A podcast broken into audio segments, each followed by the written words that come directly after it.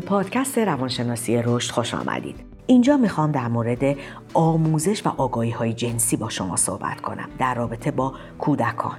اونچه که در واقع والدین نمی‌دونن که چگونه باید در موردش صحبت کنن و چه وقت باید صحبت کنن.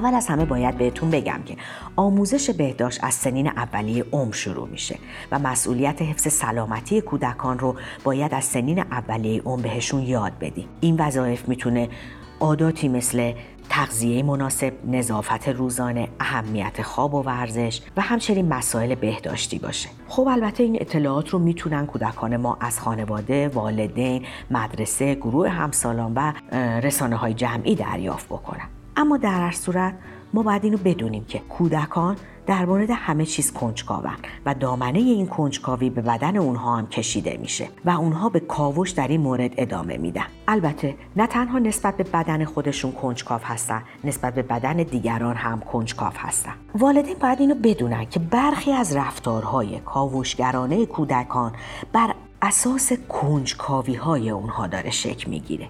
اما اگر دیدیم این در واقع رفتارهای کاوشگرانه بسیار بیشتر شده و از حالت کنجکاوی گذشته والدین باید نظارت بیشتری بر کودک خردسالشون داشته باشن و باید به اونها بیاموزن که در مقابل رفتارها و کنجکاوی های جنسی دیگران نباید آزادانه عمل کنند بلکه اونها باید در واقع این اطلاعات رو به والدین و بزرگترهای خودشون بدن.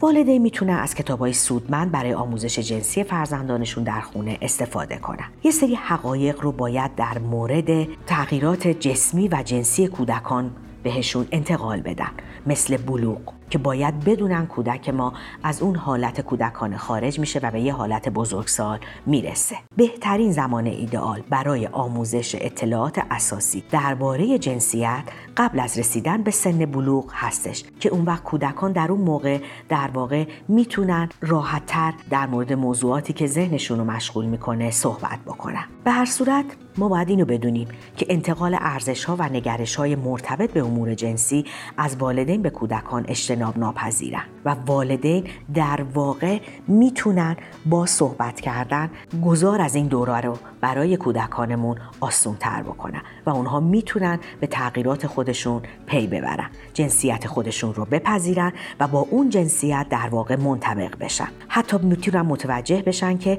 این نقش جنسی که جامعه بهشون داده چگونه هستش. به عنوان دختر و یا به عنوان پسر.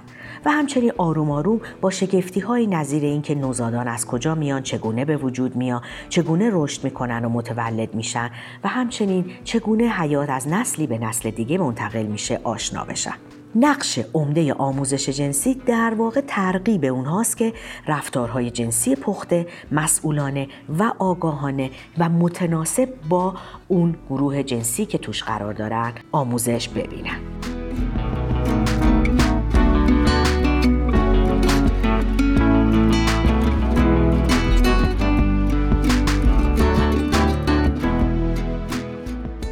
ممنونم که به این قسمت گوش دادین. به هر حال این قسمت برای ما میگه که والدین مسئولیت بیشتری در مورد انتقال اطلاعات دارن و باید در مورد مشکلاتی نظیر بیماری ها و مشکلات مرتبط با مسائل جنسی کودکان باهاشون صحبت کنن بنابراین تجربیات خودتون رو در این مورد آموزش جنسی برای ما بنویسید حتما همه اونها رو بررسی می‌کنیم و تا اونجایی که بتونیم در مورد اونها به شما پاسخ میدیم. متشکرم.